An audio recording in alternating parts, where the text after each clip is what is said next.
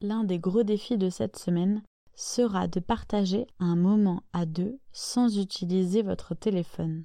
Vous cherchez une rue, un café, un commerce, le nom d'un acteur? Demandez. Au lieu de vous planter au milieu du trottoir, la nuque pliée vers votre téléphone, demandez à un passant. Réapprenez à demander des conseils et des renseignements. Vous interagissez avec les autres et vous vous en rappellerez. Peut-être que vous tomberez sur cette dame qui n'a pas vraiment le sens de l'orientation, ou sur ce monsieur, très sympathique mais très bavard. Mais vous vous en souviendrez de votre sortie. Et justement, c'est ce que l'on veut, non?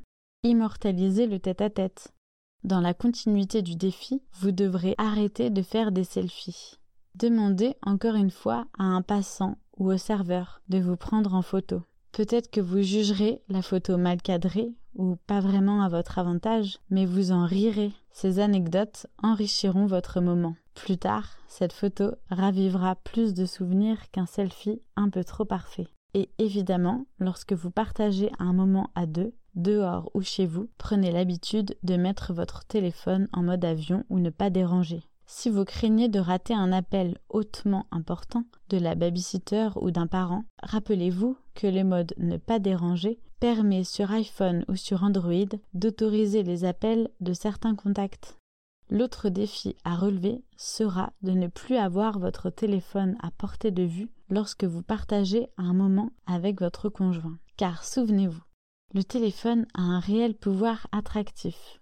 Il aimante notre regard. Lorsque vous l'avez dans votre champ de vision, vous avez comme une envie machinale de le consulter. Et surtout, votre esprit est sur le qui-vive. Si quelque chose s'affiche ou retentit, vous perdez le fil de ce qui est vécu. Mais normalement, ce n'est plus le cas, puisque vous avez retiré les notifications depuis le début du programme. Voici le récapitulatif des défis et outils pour mieux gérer la place du téléphone au sein de votre couple.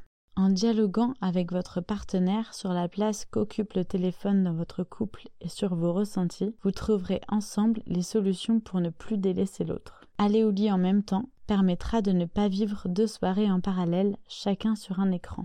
Et écrire votre liste de tâches du lendemain allègera votre charge mentale. Vous pourrez pimenter le tout en instaurant une soirée massage.